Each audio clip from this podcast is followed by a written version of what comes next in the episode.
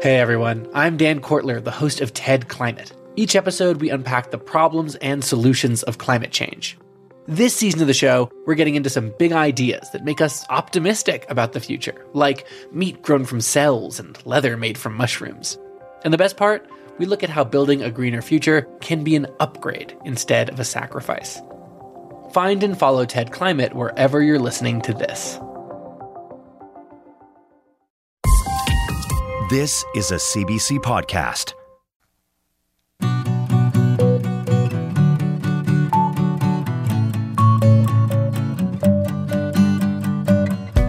What lies beneath? It's an age old mystery trying to know and understand all that exists below the ocean waves that cover more than 70% of the planet. What is known is that the deep, dark recesses of the seas store a lot of carbon and that's helped keep Earth from warming more than it already has. So, no wonder the worry that climate change may upset that balance. And it's a worry mainly because scientists don't know nearly enough about just what's going on down there. Now, there are efforts to come together as a global team to research, share data, and figure out the best way to understand how to protect the watery depths that are protecting the land above. Also, a different take on the debate over just transition or sustainable jobs or whatever it's called. Not from politicians, but from those who helped design an alternative approach and called it the end of this world. It's as provocative as it sounds. We'll also check in on the big response to last week's conversation about teaching climate change at universities. And we're going to talk pond hockey. Lace up your skates and let's go. Welcome to What on Earth? I'm Laura Lynch.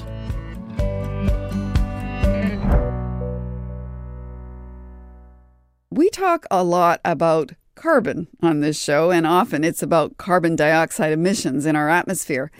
But a really big chunk of those emissions are absorbed by the world's oceans.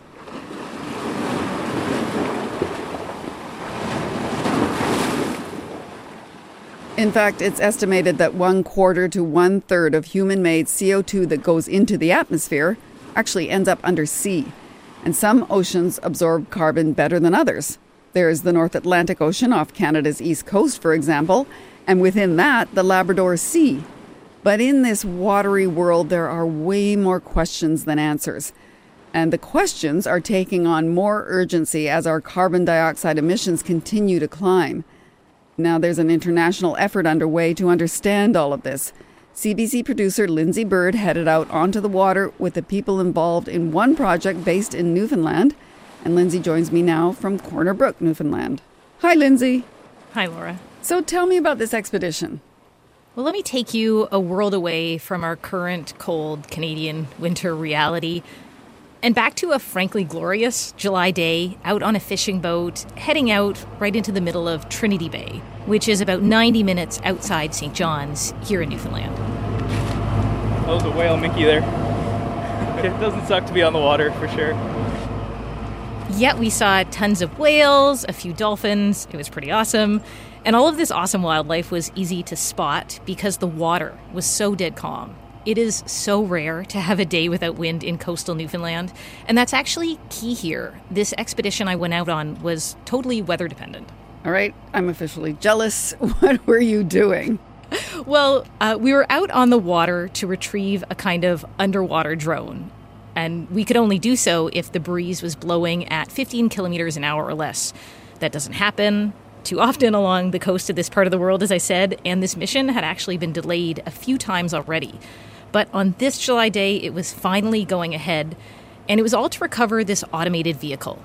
It's called a glider. It's about a meter and a half long, and it looks like a bright yellow airplane that flies underwater and has this round nose, kind of like a torpedo.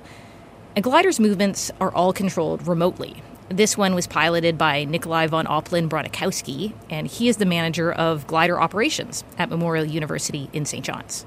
And so this is this glider. It's called Migaloo after the whale that was like at the coast um, of New England. Anyway, um, we give those gliders names. They're usually something cute like Migaloo is a cute name or sunfish, um, barnacle. So yeah, it's right now just out here. So we are in Heart's Content, and the glider is over there. Yeah, so it's at, it's going to come to the surface in like 20 minutes, and uh, we're going to pick it up. So, yeah, we left Heart's Content, which is a real place and is really fitting for the name. It's a very beautiful part of the world, Laura. And out onto Trinity Bay aboard the Belle of the Bay, this fishing boat, to go get it. And the boat belongs to two fishermen from Heart's Content, Kyle and Doug Piercy. They have been lending their boat out to Nikolai and other glider researchers for years, and I will say that Doug Piercy knows his way around hauling in a glider or two.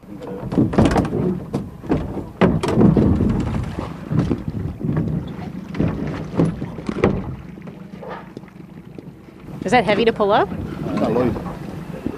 The way it is, it's clumsy, right? They've got, we've got those legs on it. It's job to get in over the gun over there.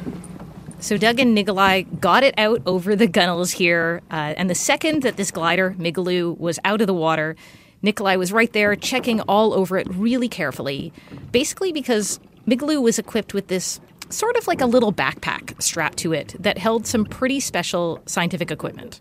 So yeah, this is the uh, pH sensor right there that the whole fuss is about. This pH sensor measures acidity in the water. You know, that's that's one way to understand how much carbon is in the water. Carbon makes seawater more acidic, therefore changing the pH. And this was the sensor's first test out in the ocean.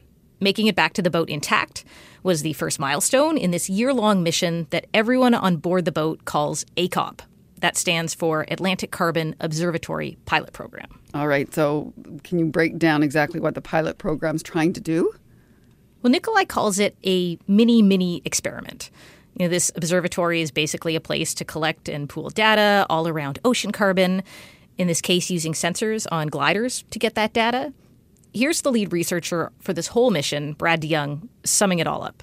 So, this is really trying to kind of get better at making measurements of carbon in the ocean. Carbon in the ocean is is weirdly complicated. Carbonate chemistry is tied to dissolved carbon. It's dissolved to inor- tied to inorganic carbon, to organic carbon, and there's all sorts of chemical and biogeochemical pathways. And measuring it uh, just turns out to be harder than it should be. We'd like it to be much easier. And so temperature is easy to measure. It's both easy and cheap, but sensors to measure various aspects of carbon are not so easy to build, not so reliable, and just not as well developed. So the Carbon Observatory is basically a platform where we can test and and actually use the instruments. That's Brad DeYoung. He's the lead researcher on the Atlantic Carbon Observatory pilot program. He's also a physical oceanographer and professor emeritus with Memorial University. So, so he says this is all about getting better at making carbon measurements in the ocean, but why is that important? Well, Laura, basically, there's way more we don't know about carbon in the ocean than what we do know. If we compare it to carbon dioxide in our atmosphere, you know, we can measure that accurately in the parts per million. We have a good recent scientific history of emissions, and we can make predictions about what's going to happen in the atmosphere and try to adapt or, better yet, mitigate. But that really doesn't exist when it comes to carbon in the ocean. Scientists understand the basic ways the ocean is a carbon sink, you know, how it's taken out of the atmosphere and sequestered way down underwater in the depths. But there is no fulsome database of exact numbers to say how much carbon has been absorbed, at what rate, and when that carbon may eventually be released back to the atmosphere. And scientists don't know where the limit to carbon ocean takeup might be. You know, that threshold when the ocean is no longer a carbon sink for what we're pumping into the atmosphere. The ocean is a great carbon sink, but all of that carbon is also having big effects under the water. I'm sure your listeners to the show have probably heard about ocean acidification. That impacts so many forms of sea life, from microorganisms to shellfish. So, that is another huge reason scientists want to quantify ocean carbon. Now, this sounds like a pretty big, pressing scientific question, no matter where you live in the world. How significant is this pilot program in Newfoundland when it comes to the bigger picture of figuring out ocean carbon? Well, it, it's important, I think, because of both proximity and technology here. The Atlantic Carbon Observatory pilot program, I mean, it's physically well situated for this kind of research. Us here in Newfoundland and Labrador, we are in the North Atlantic. And we know scientifically that the North Atlantic is a vital piece of the global carbon sink. And this pilot program is also physically relatively really close to one part of the North Atlantic that stands out when it comes to taking up carbon. I'm talking here about the Labrador Sea, you know, this remote stretch of water that goes between Labrador and Greenland. Okay, this makes me really curious, but why would the Labrador Sea be such an effective carbon sink? Well, Laura, it's really cold, it's really deep, and in the winter it is really stormy. These are all physical traits that scientists know increase carbon intake. The Labrador Sea definitely attracts a lot of scientific attention around this. There are ships that visit this area and do research, and they do produce some really great measurements, including data around carbon. But there are drawbacks to using those ships. You know, you, you get data, but only from one spot in the ocean where you are on that ship and, and only at one point in time. And it's super expensive to get a berth on a research ship. And there's a chronic shortage of these research ships in Canada. And when the ships do go out, they tend to go in summertime because in the winter, when the carbon intake is higher, it is not a nice place to be, basically. Brad DeYoung can paint us a really good picture of the misery of being on the Labrador Sea in wintertime when he says the average wave height can be 15 to 20 meters high. The average wave height means every few hours there's going to be a wave of two or three times that size. And ships can survive those, many of them, but they don't do any work. You, nobody can deploy instruments. The ship is just steaming away, trying to stay afloat. And so, A, nobody wants to go there because it's no fun. But B, nobody wants to go there because you can't actually on a ship get much useful work done. There was a famous cruise quite a few years ago. The Baffin went into the Labrador Sea in the winter and in 65 days at sea, they got one day of useful work. That's not a very good way to get work done. Something about the way he's talking makes me think they spent the rest of their days being pretty seasick. I can imagine it would have been really hard to get any work done. Yeah, absolutely. I wonder how much Gravol that that crew went through. But but this is kind of where underwater gliders come in super handy for collecting this sort of data the scientists are looking for. Boats suffer from the waves and the freezing ice and all that, but gliders uh, spend most of their time underwater. We talk to the gliders through basically a satellite cell phone. And most of the time, it's really good they just stick their tail out of the water and we talk to them through an antenna in the tail. So, as Brad says, their gliders have some good things going for them with this ability to roam around the Labrador Sea through raging winter storms and be basically okay. He says one goal for this pilot program would be to get his gliders to take off from Newfoundland and, and fly underwater into the Labrador Sea once these carbon related sensors are fine tuned. You know, go out and get that data that can contribute to filling in even a few of these blanks the global scientific community has around ocean carbon. Because I should say this whole push around understanding ocean carbon is truly an international one, as is pushing for a permanent North Atlantic Carbon Observatory. So the Atlantic Carbon Observatory pilot program here is just one piece of the puzzle being done in our part of the globe. But I mean, Laura, isn't that kind of how the whole picture gets filled in? We go from not knowing very much to slotting in one puzzle piece at a time, and then we can step back and look at this whole picture of ocean carbon in a much fuller sense and gain a greater scientific understanding about it. Yeah, you're right. The, the, this is part of a much larger puzzle, and we're going to talk about that bigger picture in just a minute. But thanks for telling us about the Migaloo, Lindsay. You're welcome, Laura. And and before I go, I should say if listeners are kind of intrigued around Migaloo and the gliders at Memorial University, they do have a website up where you can follow in real time the movements of these gliders as they zoom around the North Atlantic Ocean on this mission and other ones. And it is actually pretty easy to use. Just ask Trinity Bay fisherman uh, Doug Piercy. So they got a website up now where they're following the glider. So the wife says, You haven't got that on again on the computer, have you? I watched that as much as the boys do. It was gone all winter for 180 something days. And then them 180 something days, I guaranteed I watched it 200 times for sure. it sounds like it's got a pretty healthy audience, or at least a loyal one. Lindsay Bird, thank you. My pleasure.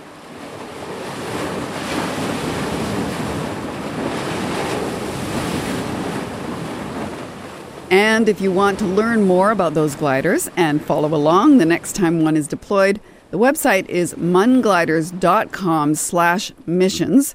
That is M-U-N gliders, one word, dot com slash missions.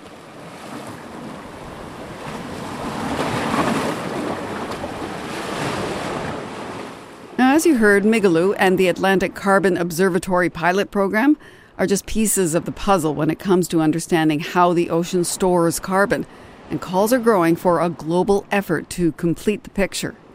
Hello, I'm Anya Waite, and I'm the CEO and scientific director of the Ocean Frontier Institute here in Halifax. And that's a research hub that explores ocean carbon and biodiversity. The people there are also calling for more attention to climate problems beneath the waves. Anya Waite says projects like Migaloo are useful because they gather data, but also because they help build expertise in ocean carbon across Canada. So it's a great relatively small piece, but very important in the big picture to build these to the point where they can be scaled up. And in, when we talk about the big picture, how does it fit into the worldwide effort? The worldwide effort is growing. And as co chair of an organization called the Global Ocean Observing System, I'm also involved in bringing together the network of networks internationally. So researchers from all over the world coming together to decide what do we need to do to observe the ocean. It's a program called Ocean Observation Co-Design under the UN Decade of Ocean Science for Sustainable Development. Wow, that's a mouthful. a mouthful. it is, but what, basically it's a UN-driven decade of ocean action. And this group has come together as hundreds of researchers coming together to decide what needs to happen to really push things forward. And one of the key areas they've identified for action is the carbon system in the ocean. So I, I wondered how well are all of the ocean monitoring projects around the world coordinating with each other right now? Not very well. I think there are really good attempts to talk. Uh, researchers really communicate pretty well together, but nations don't. And it's nations that really invest in observation. So, for example, we've got a wonderful work being done in the UK, the US, Canada, France, Germany, all in the North Atlantic, but they're not pulled together at the highest level diplomatically. And so the connections we make tend to be group to group. For example, um, the researchers who run uh, the major mooring array in the north part of the North Atlantic have just contacted me to say, how can we connect with our Canadian colleagues and so on. So it tends to happen organization to organization and not really at the international level where it needs to be. You mean government to government then? That's exactly right. And why is that?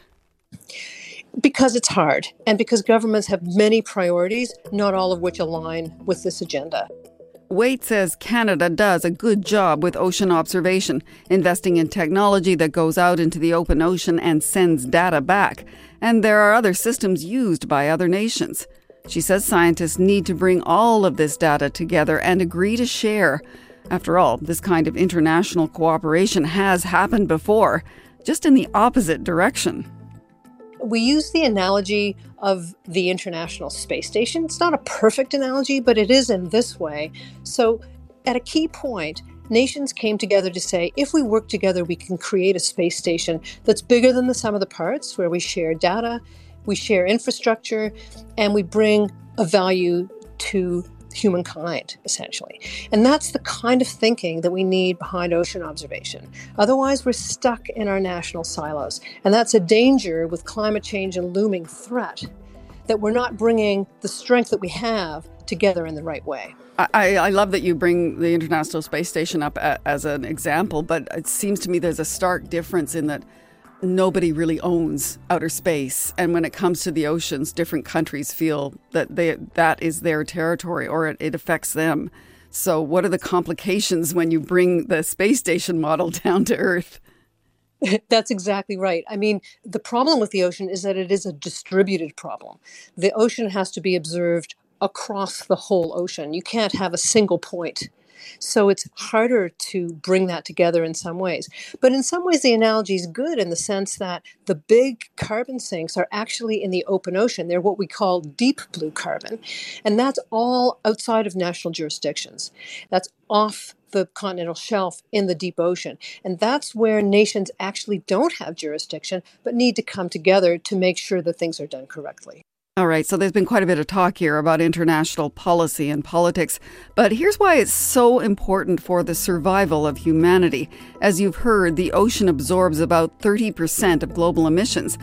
If the ocean's ecosystem changes and starts to release that carbon, it could swamp efforts underway to get to net zero. So if we're not watching the ocean carefully, it could sort of bite us from behind when we're not looking. So it's absolutely critical for humankind to save the world, really, and to keep our net zero goals realistic and on target. We need to know what's happening in the ocean. D- just to be clear, is there any sense that, that the ocean is releasing carbon now? So that's a great question. The ocean is releasing carbon, but it's taking up more than it's releasing. So there's parts of the ocean that are big sources, which is where they're releasing carbon. There's parts of the ocean that are big carbon sinks, like the North Atlantic. And what we need to know globally is how the sink is changing and how the sources are changing. The sink in the North Atlantic looks like it's declining and the, the sinks globally look like they're declining. We don't know exactly how fast, and we don't know whether extreme events will cause sudden decline.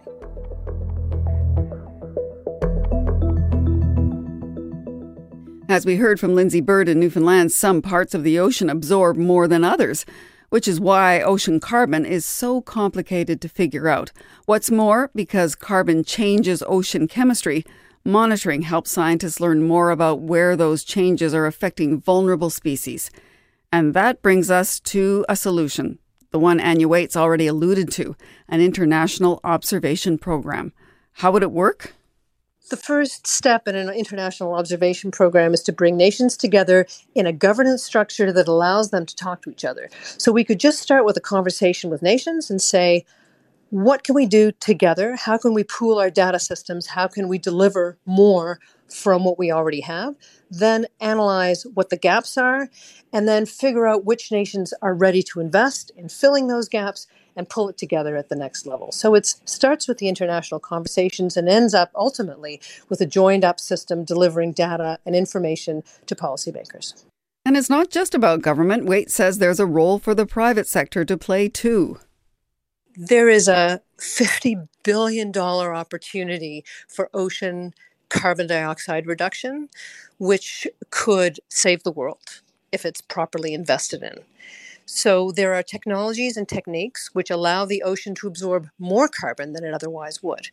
And if you can do this, if you can engineer this carefully and in an ecologically sound manner, you can save the world from itself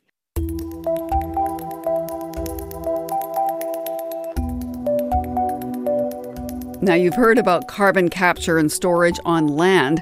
Well, Waite says there's similar potential in the ocean. And in fact, the oceans have even more potential to store carbon because they already store more carbon and they have such a huge volume in which to store it.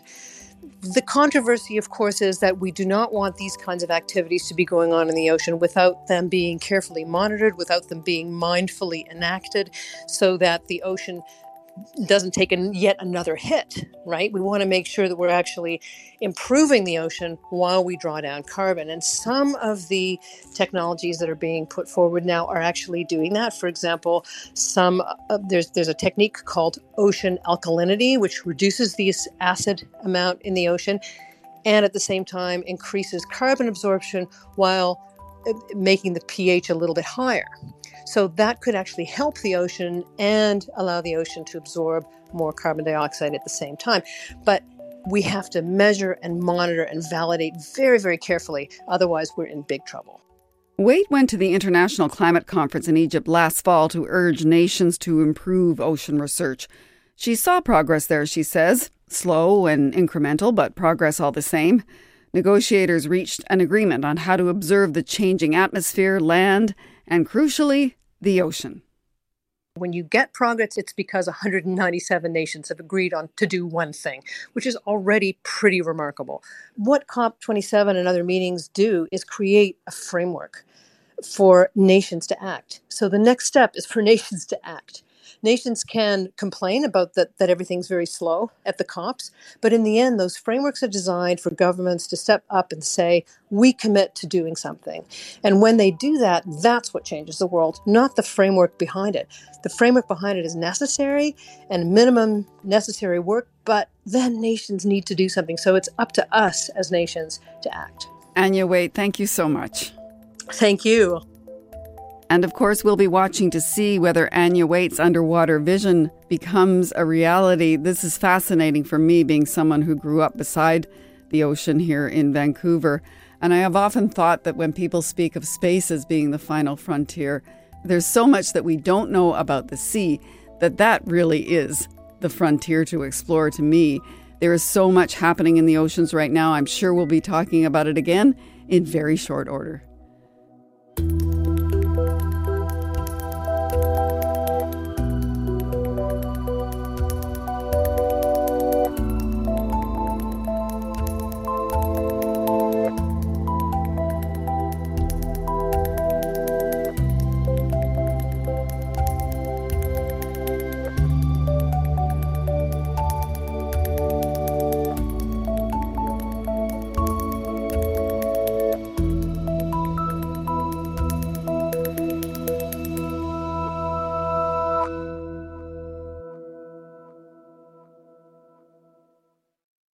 Paper or plastic? Oh, I forgot my own bags. Um, plastic. No, wait, paper. Hang on, which one's better?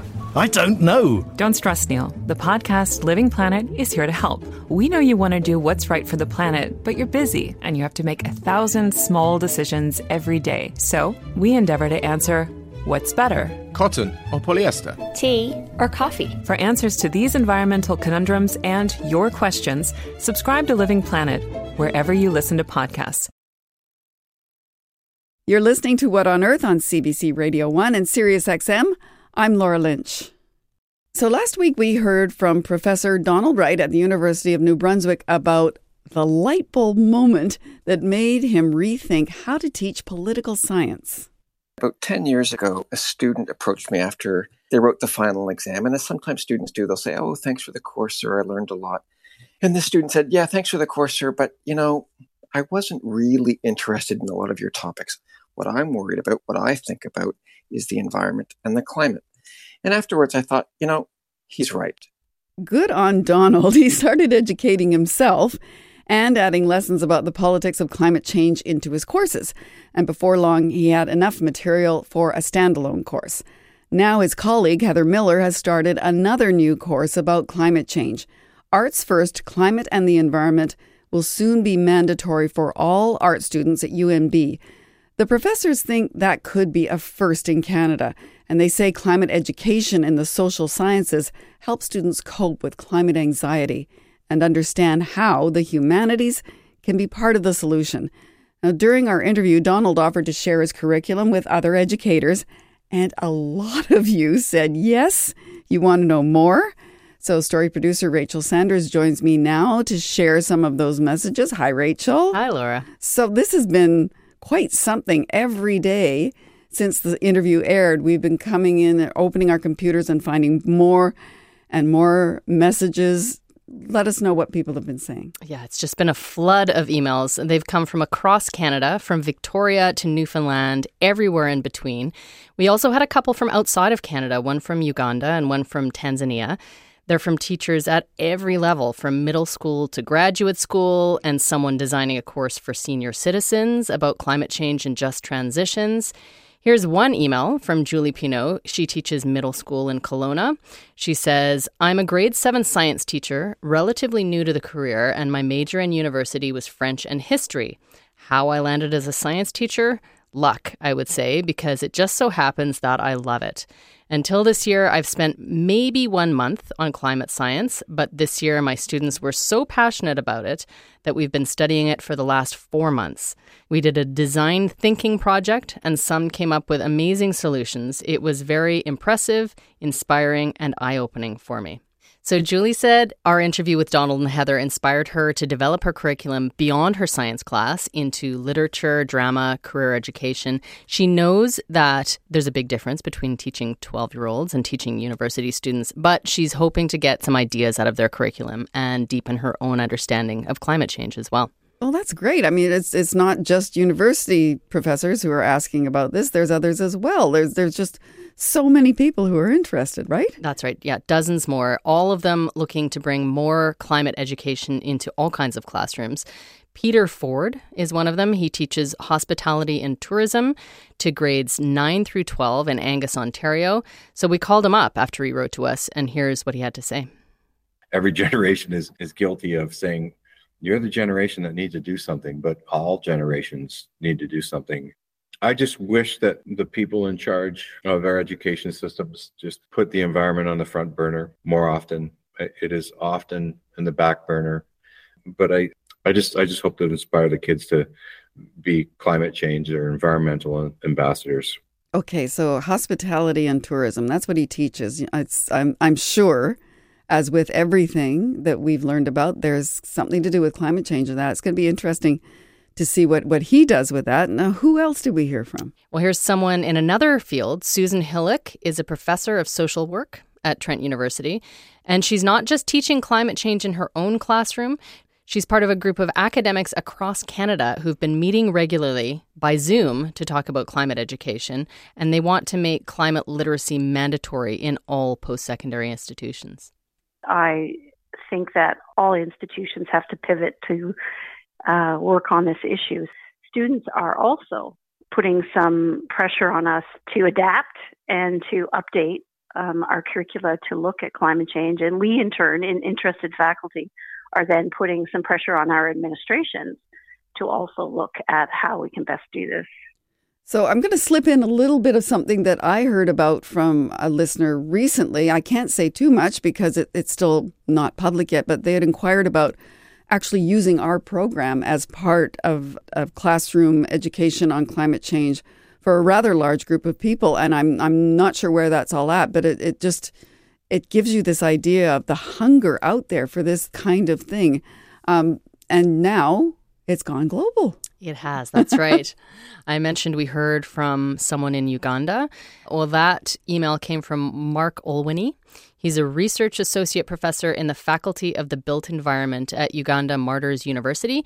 He told us he wants to break down the barriers in climate education my biggest hope is that it becomes mainstream. We definitely need to have it mainstreamed eh, across different fields that helps address a, a, challenge that doesn't exist within silos. It has something to do with every single one of us. And by having cross disciplinary conversations, we can have a better chance of resolving the climate crisis going forward.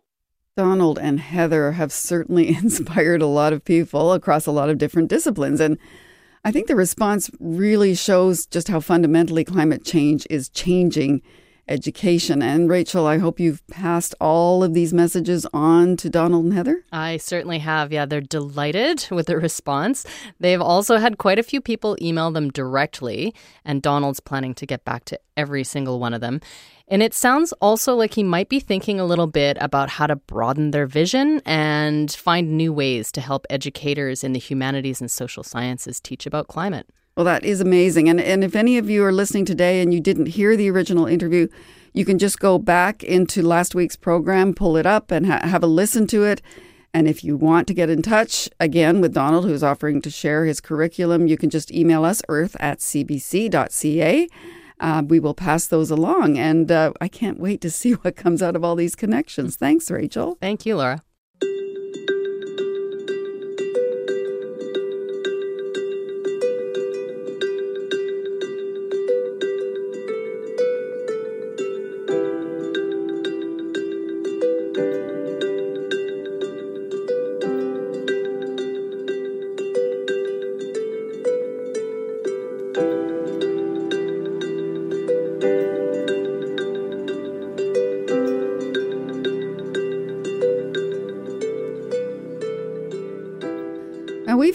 Federal government promised just transition legislation before. Now, though, the conversations seem to be heating up. It's a difference in approach. They're approaching the whole thing under a framework and narrative of the so called just transition, which is a polarizing term. It means something very specific in the international community, and it's a rapid transition off of fossil fuels. Their conversation in Ottawa with the just transition implies we're not going to need oil and gas workers because we're shutting it down. And that's the problem with approaching this as in the narrative of a just transition as opposed to attracting investment and creating jobs and being competitive. I'm not a big fan of the words just transition. I actually prefer to talk about this as sustainable jobs. Um, ultimately, what we are focused on is ensuring that we're building an economy that's going to create good jobs, well paying jobs, and economic opportunity in every province. Now you heard Jonathan Wilkinson there, Canada's Minister of Natural Resources. And before that, you heard Sonya Savage, Alberta's Minister of the Environment. Some disagreement there, and words seem to be everything. Whether you call it a just transition or sustainable jobs, the question remains what will the future look like for oil and gas workers and for the communities that are centered around the industry? The End of This World is a new book that has some ideas about this, and two of the co authors join me now. Angela Alook is an assistant professor in the School of Gender, Sexuality, and Women's Studies at York University in Toronto, and she's a member of the Big Stone Cree Nation. Emily Eaton is a professor in the Department of Geography and Environmental Studies at the University of Regina. Hello to you both. Hello, thanks for having us. Hi. Now, your book it aims to broaden the thinking around what just transition means. How so? And Angèle, let's start with you. That's a big question to start with.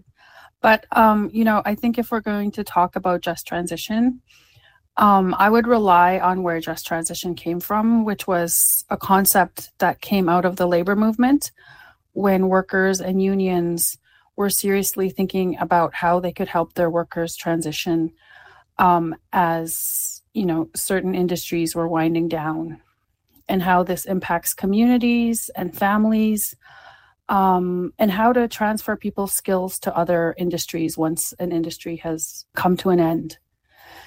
And so when I think of just transition, I don't just think of how will a just transition impact the highest paid resource workers, because I think a lot of policies focus on those jobs, which are mostly filled by men, white men. Um, so I think for me, a just transition has to do with how are we transitioning our economy and our society away from fossil fuels um, and taking everyone into consideration a just transition for women racialized workers indigenous people people in precarious work people in steady work people who are temporary foreign workers. Emily what about you? Well i think you know in conversations about just transition, as Angèle is saying, the focus has often been around uh, white male fossil fuel workers, and it has meant sort of a package of labor market adjustment strategies. So we can think about the coal phase out in Alberta that included um, retirement, um, early retirement packages, EI top ups, retraining vouchers for workers, that kind of thing. Um, but what we're really trying to do in the book is to say that if we're transitioning to post carbon economies um, that are going to be just, it involves a whole lot more than just um, those few narrow jobs um, and those particular um, labor strategies. And so, as Angèle said, you know, Canada, for example, is founded on the theft of um, Indigenous lands. And so, recognizing Indigenous jurisdiction and sovereignty is a big part of that. Um, and it also means, you know, supporting um, all sorts of types of workers in communities um, that are fossil fuel dependent um, outside of the extractive work, too. So, in industries that support extractive work. So, whether that's hotel and accommodation or um, service industries, all sorts of other jobs that are highly feminized um, and racialized. Well, let's talk about that Indigenous sovereignty aspect a bit more. Um, when we're talking specifically about shifting away from fossil fuels, what would that look like, Angèle? Um, I think that would look like moving away from capitalist colonial economies and the way that we currently organize our economy. Because the people of this land, Indigenous peoples, um, you know, we had our own economies and our own societies and our way of doing things and our own laws. Um, and I think a major part of that is building on Indigenous economies of care, where you know indigenous understandings of reciprocity and sharing. You know if we're going to have a just transition which is based on um, respecting indigenous sovereignty and indigenous inherent rights we need to return to indigenous understandings of our treaties 1 to 11 in canada which were based on peace and friendship treaties treaties of sharing um, treaties of, you know, respecting indigenous sovereignty of the land and the waters and the territories. Emily, uh, on that point, how would that help concretely in shifting away from fossil fuels?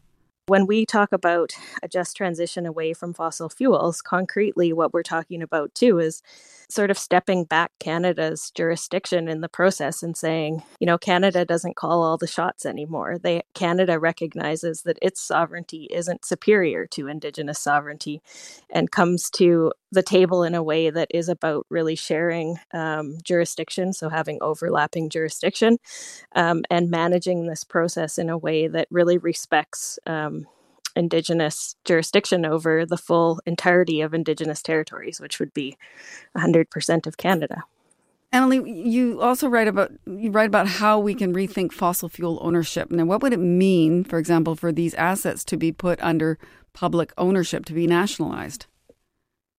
Mm-hmm. Well, we like to call it um, socialized in in the book, uh, but yeah, we talk about two different possible pathways um, to the phase out of fossil fuels. Um, so one being where there's uh, more enhanced regulation that sort of regulates the industry, um, you know, in a in an orderly way on an appropriate timeline um, out of existence. Or another way would be to socialize those assets and run them um, through public ownership and dual jurisdiction.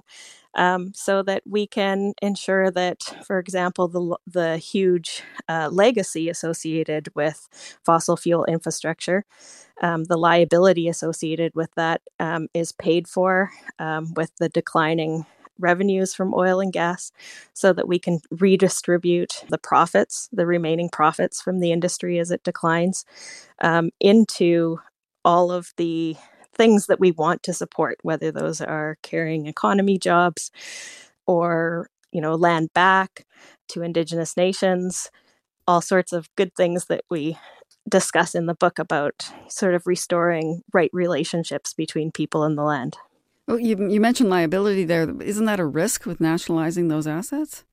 Well, right now the risk is they will be dumped on the public anyways. Um, and so sunsetting this industry does mean um, a huge amount of, in, of infrastructure that will be left in the ground and in need of remediation. And so it's unlikely that private companies are going to be held accountable for the full extent of their liability. So it will land on public hands most likely, anyways. And so we might as well be um, also in charge of the revenues. I, I, I can almost. Yeah, I'm, I'm oh, sorry. go ahead, Angèle. Yes, please. I think I think you're asking the wrong question. I, I think you're talking in very colonial, um, white European terms by asking about you know, you know liabilities and risks when colonizers came to Canada and they saw the land that was rich and full of life and resources, um, colonial capitalist powers wanted to exploit the land and take from the land. And that's not how Indigenous people traditionally had a relationship with the land. The land isn't something you take from to produce and just profit from. The land gives us life. So I think our, our economy, the way we view it, is, is backwards we think about how can we gain and take and take and take more. We need to think about how can we give back? How can we restore the land? How can we re- restore our relationship with the land? Our economies are based on resources we get from the land. So to talk about liabilities and risks that's a very western that's the wrong way to look at the world and that's the wrong way to look at our economy. How can we build an economy that's built to feed people, to care for people. We, we can't have an economy on a dead planet. Like, you can't measure an economy's fitness based on just profits and increases in GDP and increases in the price of oil on the international market. We need to measure our economy based on how many people have housing, how many people have education, how many people can pay for potatoes right now? How many people can pay pay for rice? So that Western language is where we need to rethink how we understand our economy and how we understand our world. So we're reframing how we talk about the economy, about workers, and about life itself. We want to build an economy that's built on life, on good work, on sustaining families, on caring for our children and our elders.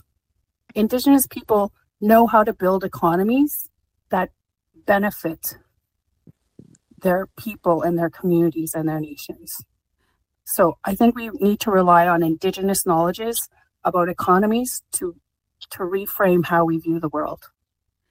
At the risk of using more colonial language, because I'm interested in what what you would say about this, um, instead of socializing, wouldn't it be an alternative for government to end the direct and indirect subsidies to fossil fuel companies or increase the royalties and then leave them to survive on their own?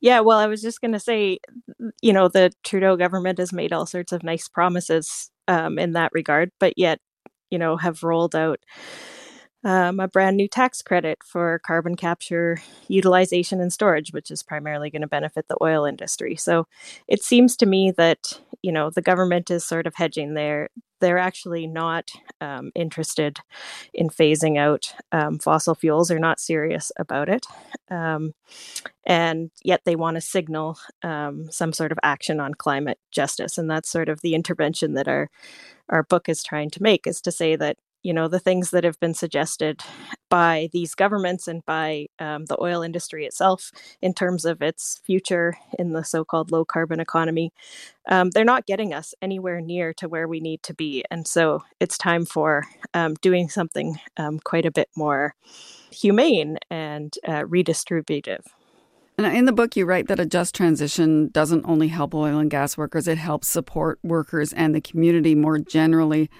Angèle, what, what type of support would you see government offering? You know, I come from Alberta, where a lot of my family has worked in the oil industry. Um, but they've also, I have family members that have left the oil industry and, and worked in other industries. Um, so I think a just transition should take into consideration those communities that are very dependent on a single industry. And I think uh, we need to also take into consideration that these workers also come from communities. There's been analysis that shows that if we invest in a care economy, um, it basically pays for itself. So if we invest in childcare, uh, accessible, universal, affordable childcare, then that'll allow for more women and workers to participate in the labor market. Um, if we invest in publicly funded long term care, which tends to provide better care than private for profit care, if we invest in education from early education all the way to university level, then we can ensure that we have a more educated workforce and that those workers have greater agency in choice of work if they happen to lose a job in the future. So when we invest in these public services, we're ensuring that, you know, huge crashes in the economy aren't as drastic because we see when there are big drops in our economy, like in 2008, indigenous workers, racialized workers, low income workers were more greatly impacted. They're the first ones to lose work and they lose work for a longer period of time and it takes them longer to rebound. So when i think about a just transition i'm not just thinking about you know i'm not just thinking about resource workers. I'm thinking about the history of what's happened to workers in the past and i'm also thinking of like how we can improve things. We we've heard that the federal government may be making this announcement related to upcoming le- legislation next month or certainly within this year, whether it's called Just Transition or Sustainable Jobs. Emily, I'm wondering what you're watching for in this announcement. Yeah, well, I think, you know, the opening um, sound bites from uh, the minister and Sonya Savage really um, highlighted what's at stake here. Um, and that is will fossil fuel phase out be part of be part of this? So will we be talking about a just transition or a phase out of fossil fuels or will we just be talking about you know um, incentives and carrots for um, sustainable jobs? And so not only that, I'm also looking for some of the things that Angèle talked about um, a focus not narrowly on fossil fuel workers, but more broadly on um, all sorts of workers and in our economies that are vulnerable in particular ways, ones that are vulnerable because of their position in extractive communities, even if not in extractive sector, sectors, but also just, you know, some of those social supports that lift everybody's boats, I guess, across the economy. I want to thank you both for a really interesting conversation, and I hope we'll have you back when we finally see what the substance of this legislation is. Angèle Alook, Emily Eaton, thank you so much. Thank Thanks you. so much for your time, Laura. Now, again, the book is called The End of This World. We'll continue to cover this topic, of course, in the coming weeks, and we want to hear from you. Are you employed in the oil and gas industry? Do you live in a community built around oil and gas? Or does your job support other people in the industry? Let us know. Email us at earth at cbc.ca.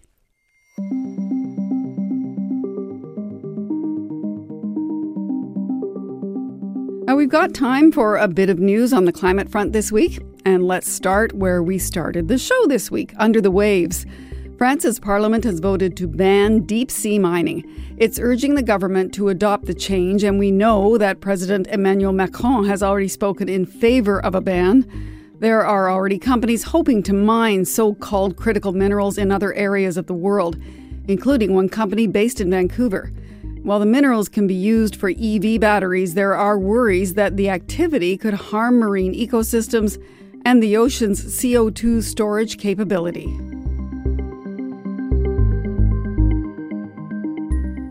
A new analysis of Canada's biggest pension funds shows they're not on track to divest from the fossil fuel industry.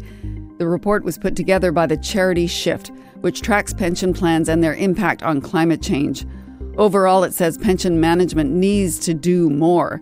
But it did rate Quebec's Caisse du Dépôt near the top of the list, along with the Ontario Teachers Pension Plan and Ontario's University Pension Plan. And if you want to learn more about this topic, you can listen to our episode from April of 2021. Just search the episode title, Why Climate Change May Put Your Investments at Risk.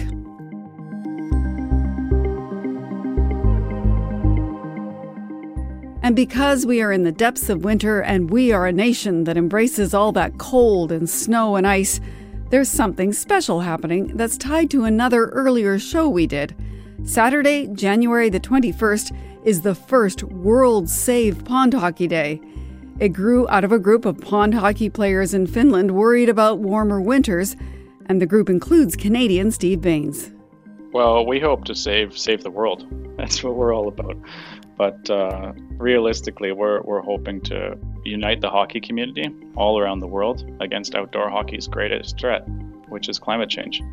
Now, that's from an interview just over two years ago, and Steve is still fighting the fight one puck drop at a time. On the day, people organize outdoor hockey games, and the hashtag, in case you want to look at it on social media, is Save Pond Hockey. If you want to know more about the push to preserve outdoor hockey in Canada, take a listen to our episode from December 2020. Just search the episode title, The Future of Winter, along with CBC What on Earth. And of course, you can read more about climate change in the CBC What on Earth newsletter. You can subscribe to have it delivered to your inbox every week.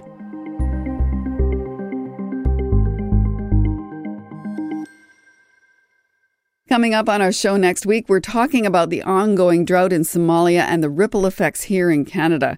Drought, exacerbated by climate change, is causing malnutrition and death for many in the nation. It's also playing a big part in the skyrocketing cost of living for many families as food and other necessities grow increasingly expensive. Somalis around the world often send remittances back home. But what happens when it isn't enough? I also send money from my own paycheck and I group it together with those of my family members to send back home. Generally speaking, those remittances would be used for food, for water, electricity, for schooling costs as well. In the past, for example, if we were sending as a whole 100 to 150 dollars US, that number has increased from around 300 to 350 USD as a family just sending it back home. That's Sibak Barsami. She's the project coordinator with Midaynta Community Services in Toronto, which supports Somalis in Canada. Next week, we'll hear more about the impact of the drought on the Somali Canadian community. And we'll speak to a climate activist in Somalia about what international organizations can do to alleviate that burden and get the money where it's needed to save lives and help Somalis adjust to a warmer world. That's all for us this week. If you missed any of today's program, you can listen on demand at CBC Listen, Apple Podcasts, Spotify, or wherever you get your podcasts. The show was put together by associate producers Danielle Piper and Kieran Green, producers Rachel Sanders and Molly Segal. Matthias Wolfson is our engineer, Catherine Rolfsen is our senior producer. I'm Laura Lynch. Thank you for listening. For more CBC podcasts, go to cbc.ca slash podcasts.